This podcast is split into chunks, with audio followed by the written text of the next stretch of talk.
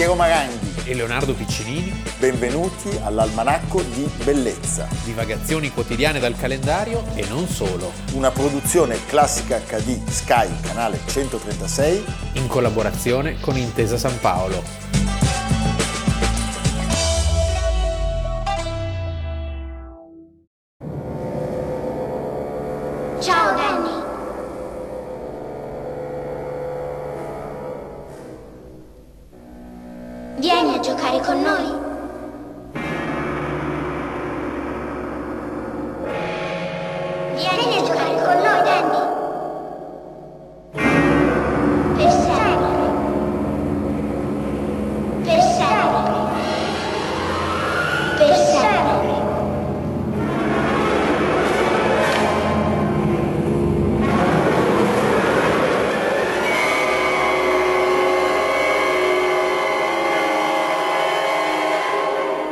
Almanacco di Bellezza, 21 settembre, Leonardo Piccinini. Piero Maranghi. Siamo di fronte alla prova vivente che bestseller non è sinonimo di bassa qualità, perché oggi parliamo di uno scrittore incredibilmente prolifico, eh, capace di spaziare eh, tra diversi eh, generi, re assoluto dell'horror e della letteratura fantastica.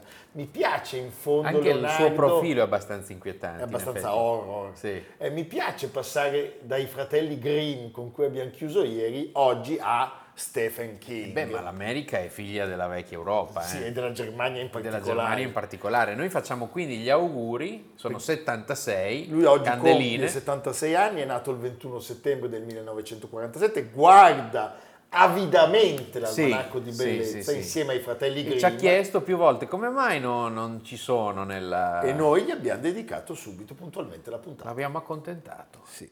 Allora, questo signore ha pubblicato 80 opere tra le, le antologie dei suoi racconti, i romanzi, e se parlavamo delle copie vendute dai fratelli Grimm, lui ci va molto vicino. Eh, Poi ci sono i diritti sulle copie vendute e i diritti film. dei film che diciamo hanno fatto il resto. 500 milioni di copie vendute.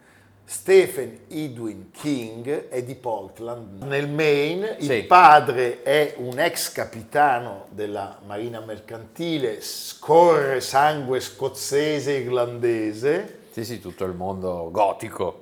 E eh, faceva però il venditore ambulante delle, aspira- delle aspirapolveri Electrolux. Quindi non c'è grande... Secondo me è lì che è nato l'horror. Sì, eh? per cosa aspira l'aspirapolvere?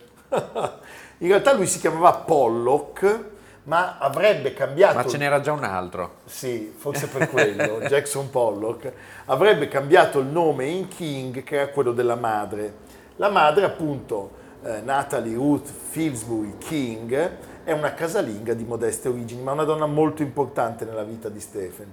Allora, c'è un fratellastro maggiore, David Victor, che era stato adottato dai genitori due anni prima che arrivasse lui.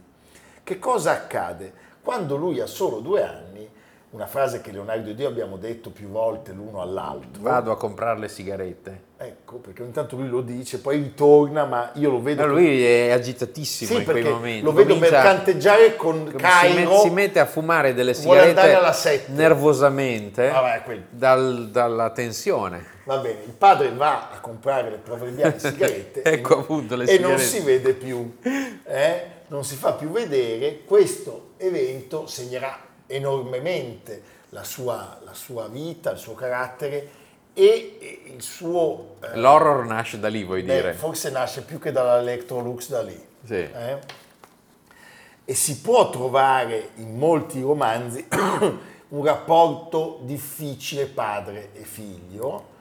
Abbiamo iniziato con Shining, di- direi che lì forse c'è anche Mamma qualcosa mia. di più.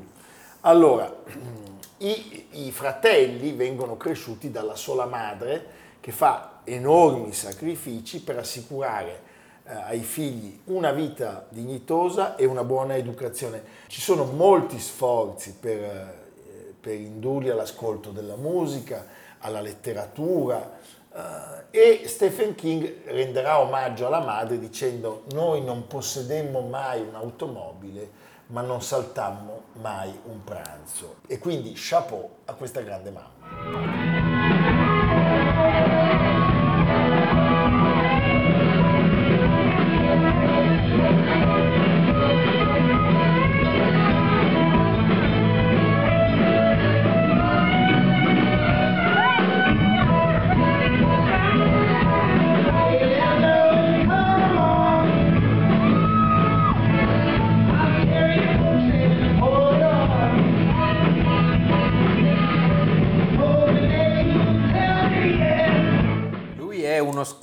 Scrittore precocissimo. Sì.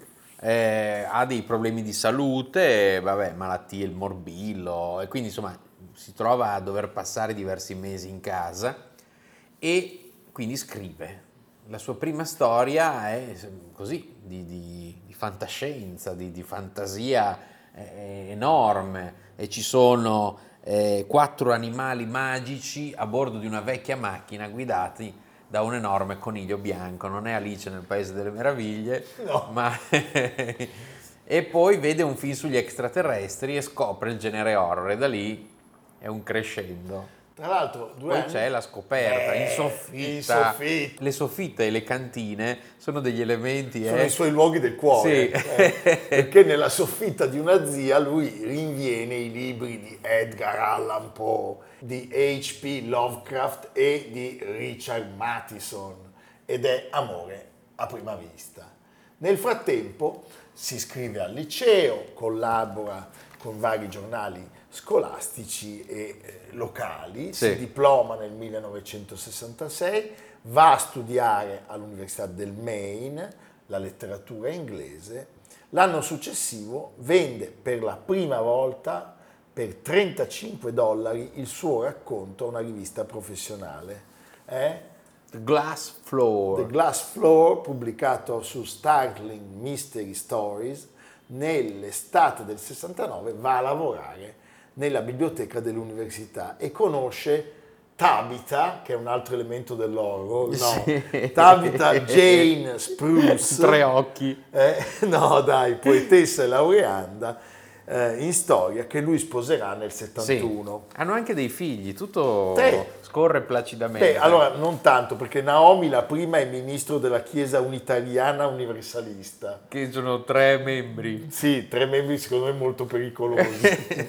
e gli altri due, Owen e Joseph, avrebbero seguito le orme del grande papà.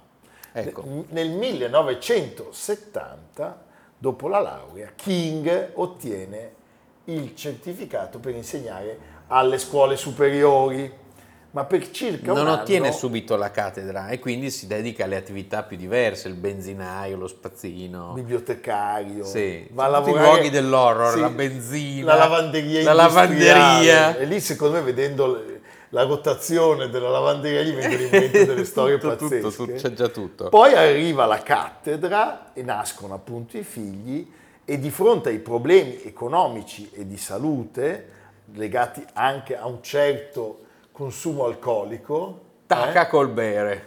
cosa fa? Beve e scrive Eh. dei raccontini per sbarcare il lunario. Poi c'è un racconto che fa il botto. I can remember real clearly uh, that night I, w- I was in the bathtub smoking a cigarette, which used to be, I mean, this was the 70s, right? And the bathtub, it was, it was a great setup for a trailer. You had the bathtub and then you had the toilet right next so you could just flick your ashes into the toilet and take a bath at the same time and drink a beer. You had all the comforts of home. All you needed was the transistor radio, and you could have the baseball at the same time. You're living in hog heaven.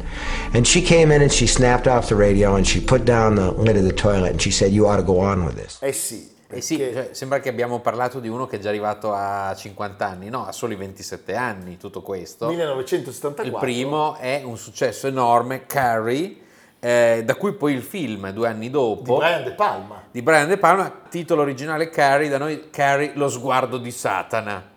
con Sissy Spacey. Con Sissy Spacey che è un horror che ha fatto epoca, straordinaria suspense, tutta la parte finale che non vi anticipiamo, ma insomma guardatela perché c'è sangue che... Eh, così, C'è- in eh, sì. abbondanza. Sì, Finalmente però lui è in grado di fare una scelta, cioè di occuparsi solo di scrittura e arrivano un'infilata di capolavori che tutti conoscete e conoscete anche i relativi film eh, tratti da queste opere. Shining. del 1977, il film dell'80, Jack Nicholson grandissimo, eh, più bello il film del libro, eh, anche se Stephen King non si dichiarò soddisfatto del lavoro di Kubrick e la voce di Jack Nicholson è di Giancarlo Giannini nel doppiaggio. nel doppiaggio italiano. Wendy, eh? poi c'è la serie, la serie della Torre Nera, c'è Hit, Hit, c'è che- Misery, Hit, ricordiamo la serie dell'inizio degli anni 90 che fu 1990 Hit, 1991 Twin Peaks,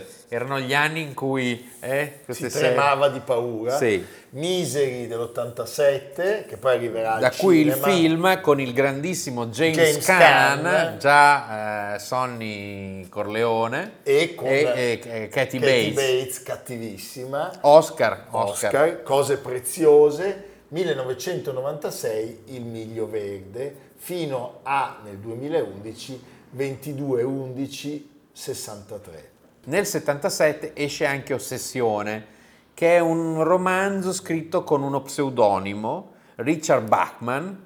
King usa questo alter ego sia per uscire dal suo stile solito di scrittura che per evitare di saturare il mercato. C'è anche Bachman, cioè Certo. l'altro, l'altro marchio. C'è un problema, questo racconto ruota intorno a un liceale violento e noi sappiamo che molti anni dopo, nel 96, King accetterà di ritirare il libro dal mercato perché ci sarebbero Eh, state un cattivo paio- maestro. cattivo maestro, un paio di sparatorie scolastiche, eh, lo ricordiamo, lo studente che uccide due compagni è un professore di algebra eh, con un fucile, citando una frase di quel libro che dice questo sicuramente batte l'algebra, no? Eh, e poi spara e l'anno successivo nell'armadietto di un altro omicida viene trovata una copia del romanzo. Sue opere che vengono portate sul piccolo grande schermo, l'abbiamo detto, sono tantissime, abbiamo citato Kubrick, abbiamo citato De Palma, possiamo aggiungere Cronenberg, Romero, Carpenter, quindi grandissimo successo anche al cinema.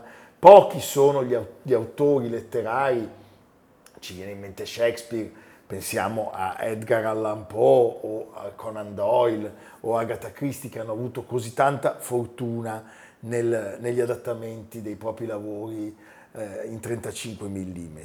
Guardiamo come, come lavora. Yes, yes, there is something I want to ask you. All right. How the fuck do you write so many books so fast?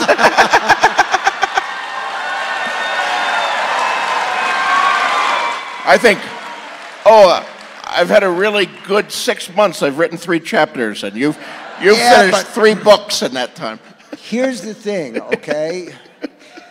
there are there are books and there are books. Um, the way that that the way that I work, uh, I try to get out there and I try to get six pages a day. So with a, a book like End of Watch, and I work when I'm working, I work every day, uh, three four hours, and I try to get those six pages and I try to get them fairly clean. So if the manuscript is, let's say, 360 pages long, that's basically two months' work. It's concentrated, but it's a fairly, but that's assuming that it goes well. And you do hit six pages a day. I usually do. You don't ever have a day where you sit down there and it's you, like constipation and you write a sentence and you hate the sentence and you- Okay. you, you, you check your email and you wonder if you had any talent after all and maybe you should have been a plumber. don't you have days like that? No, I mean, there's real life. You know, I can be working away and uh, uh, something comes up. C'è un momento eh, per lui cruciale che è la morte della madre. Eh, all'alcol sappiamo che in quegli anni si aggiunge la cocaina, però sappiamo anche che gli amici e la famiglia saranno al suo fianco e lui sarà protagonista di un difficilissimo, faticosissimo processo di disintossicazione di oltre un anno. Nel 99 sta lavorando su una sorta di autobiografia, ma ahimè eh, c'è un bruttissimo episodio nella sua vita. Ah, un incidente bestiale, Pazzesco. cioè lui sta camminando come di consueto un giorno nel pomeriggio e Brian Smith, che è un 42enne che aveva molti precedenti, Come, come incidenti stradali, cioè Sì. uno che non sapeva, non era in grado di guidare, lo, lo prende in pieno. lo travolge. mentre cammina e c'è un calvario da lì perché sono ben sette operazioni chirurgiche, eh, una dolorosissima e lunga convalescenza. E soprattutto si lui, interrompe insomma, la- sì. lo cioè il, il metodo, la disciplina di Diciamo King. che aveva scritto anche abbastanza, però... ecco, Però è- lui aveva questo metodo, Sì. lui alla mattina eh, lavorava 4 ore e scriveva le sue 2500 parole. Tu quante ne scrivi? Ma io passo da due o tre all'anno. Sì. Eh, un anno ho fatto tre. mi Sei ricordo. ermetico. Sì, sono molto ermetico. Anche emetico. Sì, e anche tico. Tico tico ta e tico tico ta. Allora, parliamo di sei pagine al giorno. Lui decide di ritirarsi, ma per fortuna non si ritira e ha ricominciato a scrivere. E questo ci porta inevitabilmente a un suo libro precedente. Sì. Eh, quando appunto James Caan dice Che rompivalle. eh, che vuole scrivere, va bene. 1990 Misery non deve morire. Evviva Stephen King. So che hai visto il mio libro dei ricordi e immagino che cosa puoi pensare di me. Ma sai, Paul, non fa niente. Ieri notte ho capito tutto. Ho capito che mi serve più tempo. Alla fine riuscirai ad accettare l'idea di vivere qui. Paul, hai mai sentito parlare delle vecchie miniere di diamanti? Lo sai cosa succedeva a quelli che rubavano diamanti? Non ti preoccupare, non li uccidevano. Sarebbe come distruggere una Mercedes perché i freni non funzionano bene. No, dovevano essere sicuri che avrebbero continuato a lavorare, ma dovevano anche essere sicuri che non sarebbero scappati più. Li sottoponevano ad un'operazione.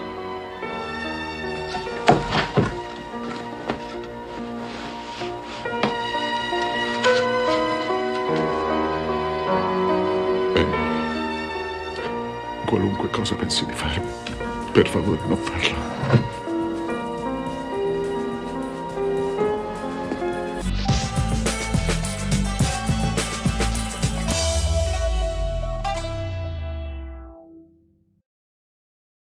What a performance. Only Flo Jo herself has run a faster time than this. She's taken this event and torn it apart. She really has. All the standards that we had over the years have gone out the window. This girl has taken this event 20 years in front of herself. Her form was fantastic. Good start, relax. She's smiling, she's home. She's still got 30 metres to go, but she can feel the gold medal. Look at the smile, it widens. She knows Ashford's beaten. She's got Dressler done. She's almost at the tape. Smile wider. I've done it. I've won the Olympic gold medal. What a fabulous sight. 21 settembre 1998, siamo nella contea di Orange, in California. Che prende il nome dalle arance dalle proprio. arance. Dopo un attacco epilettico eh, dovuto a un angioma cerebrale, muore nel sonno a soli 39 anni Florence Griffith Joyner, La donna dei record. la donna più veloce del mondo e anche diciamo una delle atlete più discusse Sì. del mondo. A partire dalle unghie. Sì, e poi soprattutto da Hai visto quello- le unghie? le unghie pazzesche e per quello che alcuni delatori Ah, sì. sostenevano lei Beh. ingerisse per fare quei numeri pazzeschi. Ai posteri l'ardua sentenza non a noi, sappiamo che lei detiene tutto il record del mondo nei 100 e nei 200, quindi è pazzesco. Sì, anche recentemente hanno provato, ma il suo record è imbattuto. 1988, Sì. tre medaglie d'oro alle Olimpiadi di Seoul. Poi diventa un personaggio mitico anche per il suo look così stravagante. Eh, Certo, i capelli al vento. I colori dei body. I body coloratissimi. Queste unghie lunghe, ma lunghissime, eh, veramente. Le aveva già lunghe tanti anni prima. Tu fai vedere che unghie come sono le tue No, le mie unghie sono corte sì. perché le mangia il procione. Ah, ok. Io li metto lì e ad Algisa mi fa le unghie, capisci? Eh, lei dipingeva le unghie con delle miniature, eh, fiori quando era allegra, nuvole quando era triste. Allora, i 100 metri eh, ci danno l'idea di come fosse superiore a tutti gli altri, perché lei faceva a tempo a allargare le braccia e a ridere di felicità. Nel momento in cui tagliava il traguardo. O prima addirittura, e in pochi lo possono fare, e poi appunto eh, tutto questo spingeva una parte del mondo a sospettare di lei. Ma non Erano- c'erano i controlli? Sì, però sai, i controlli abbiamo imparato. Si possono anche eludere. Si possono eludere. Il vincitore dei 100 maschili in quell'anno, la ricordiamo tutti quella gara, mitico Ben Johnson. Ben Johnson che batté Lewis ma poi fu squalificato per doping e quindi diciamo che eh, eh, erano queste nubi a oscurare le vittorie dei tempi della Griffith. Eh, lei l'anno dopo si ritirò, l'anno dopo queste Olimpiadi incredibili, tre ori e un argento, e il mondo, o in tanti, non il mondo intero, ma in tanti dissero che l'avevano fermata appena prima di eh, scoprirla in qualche modo, di, di- di smascherarla. She was a medalist in 84 at 200 meters, but now she's moved down to 100, and she's one of the top contenders. Gail Devers is in lane four. Lane one is open. And quickly, Lawrence Griffith Joyner blowing away the field. And a 1049. Wind aided 1049. Wait a minute.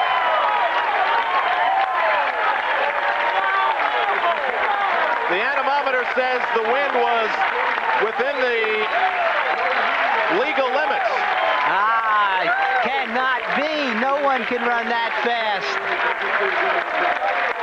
Lei era nata a LA eh, il 21 dicembre del 1959. Florence Griffith comunque era una che aveva corso, perché questo è innegabile, aveva eh, fatto i campionati universitari con onore e nelle famose Olimpiadi senza il blocco dell'Est, quelle di Los Angeles 84, in casa, lei vince comunque nei 200 la medaglia d'argento, eh, appunto un risultato certamente favorito dalla mancanza delle atlete del, bo- del blocco di Varsavia. Qui mi verrebbe voglia di parlare del doping che si praticava a est e lì abbiamo scoperto cose crudelissime. Ai limiti appunto dell'horror. Sì. Allora, le unghie erano già lunghissime, talmente lunghe, Eh, pensate, sì, che, che a un certo punto lei non viene selezionata per la staffetta perché, sì, in effetti capisci come, come si fa con quelle unghie, si teme che la presa del testimone venga ostacata, cioè ci siano delle ferite perché eh, sembra Edward Mani di Forbice. Sì. E poi succede qualcosa che fa pensare che tutta questa avventura sia finita, perché lei si ritira e va a lavorare in banca.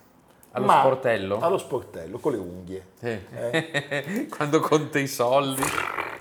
Nell'87 si sposa con Al Joyner, che era stato, mica male, medaglia d'oro nel salto triplo. E quindi insomma parlavano tutto il giorno di quello. Nell'84 lei argento, lui oro. Tutto il giorno parlavano solo di... delle unghie. Delle unghie. No, tutto il giorno Del- parlavano dello sport. dello sport e lui a un certo punto inizia a allenarla e la convince a rientrare in pista.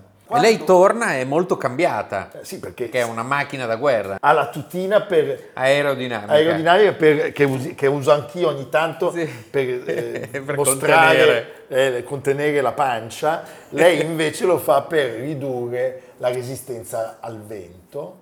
Le gambe, Ha delle gambe. sono tornite, diciamo, quantomeno tornite, e il fisico è molto muscoloso ed è un fisico È molto diverso da quello Sì, che aveva so- sottile, molto femminile Sì, di prima. E a un certo punto era anche un po' inflaccidita, diciamolo. Di colpo Eh. arriva questa specie di nervo. eh?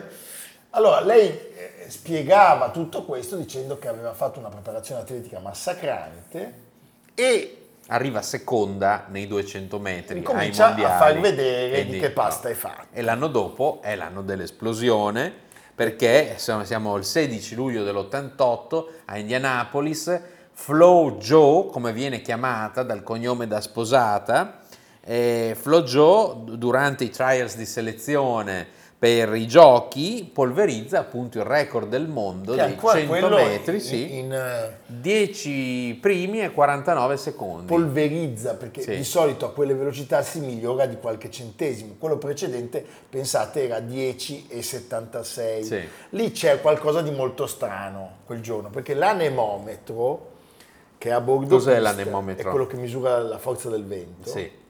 Registra una velocità del vento zero. Secondo me l'avevano un, un po' manomesso. Perché poco dopo, nel salto triplo, che è 10 metri più in là, l'anemometro 4,3. 4,3 metri secondo.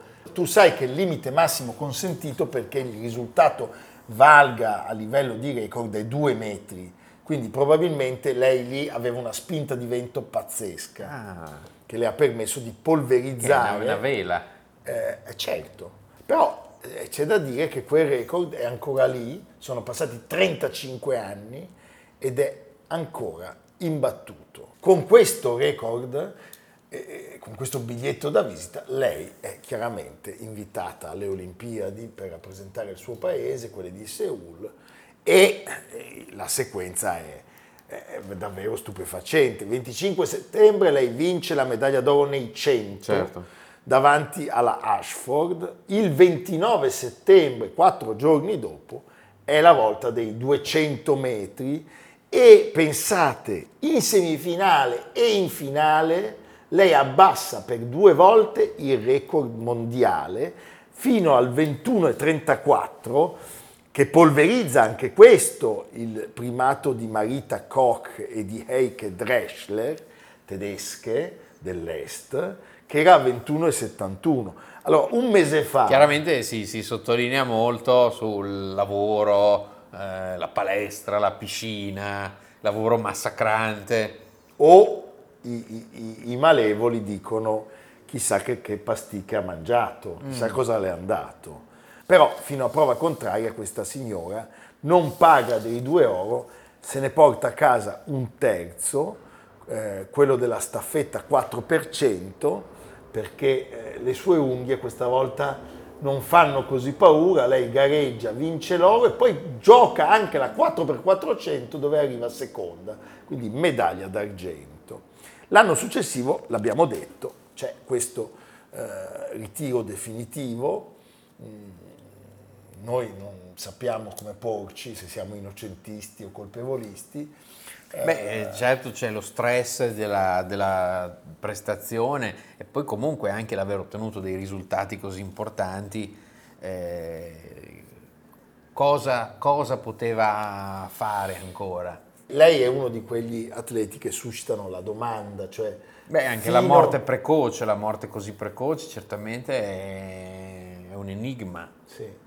E fino a che punto si possa arrivare?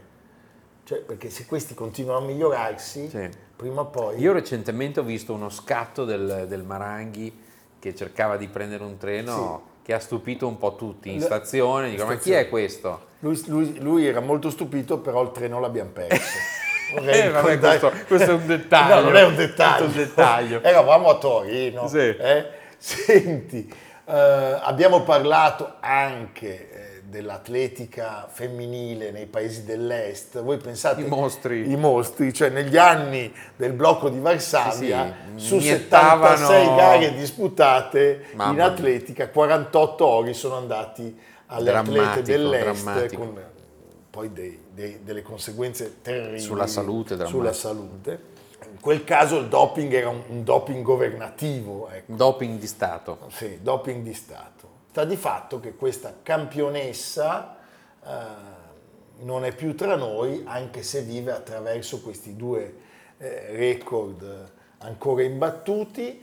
E eh, bisogna ricordare che c'è un altro record che resiste, quello dell'heptathlon, ed è in mano a Jackie Joyner Kersey, che era la sorella del marito della nostra protagonista. Quindi è la cognata. La cognata di Flo Quindi è Jones. una famiglia di record. Una famiglia di il marito aveva preso l'oro, Sì, ma questi qui collezionano medaglie. vedi? Un po' come i piccinini a Modena. No, poche No, medaglie, poche io medaglie. perlomeno. insomma. Va bene.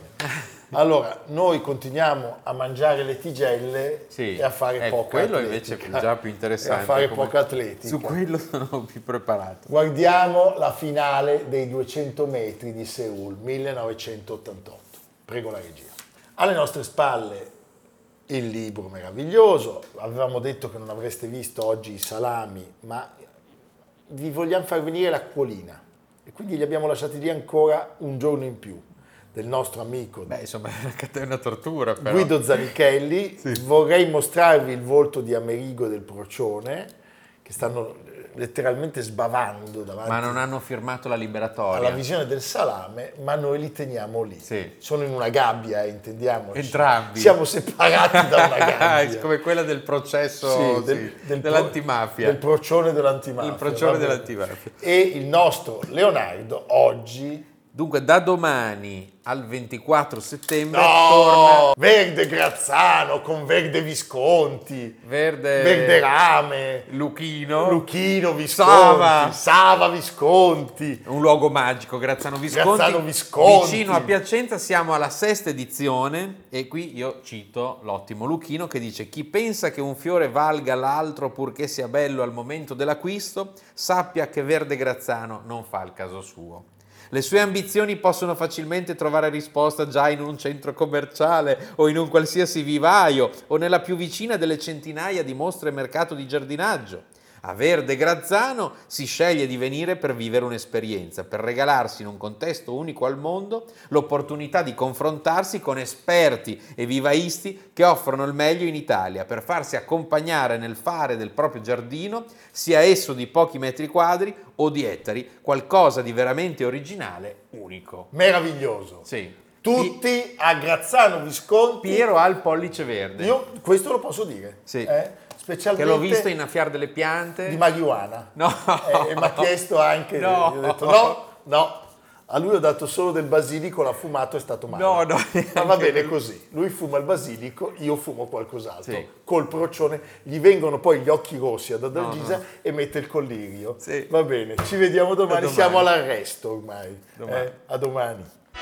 Almanacco di bellezza a cura di Piero Maranghi e Leonardo Piccini. con Lucia Simioni, Samantha Chiodini, Silvia Corbetta, Jacopo Ghilardotti, Paolo Faroni, Stefano Puppini. Realizzato da Amerigo Daveri, Domenico Catano, Luigi Consolandi, Simone Manganello, Valentino Puppini. Una produzione classica HD, Sky Canale 136 in collaborazione con Intesa San Paolo.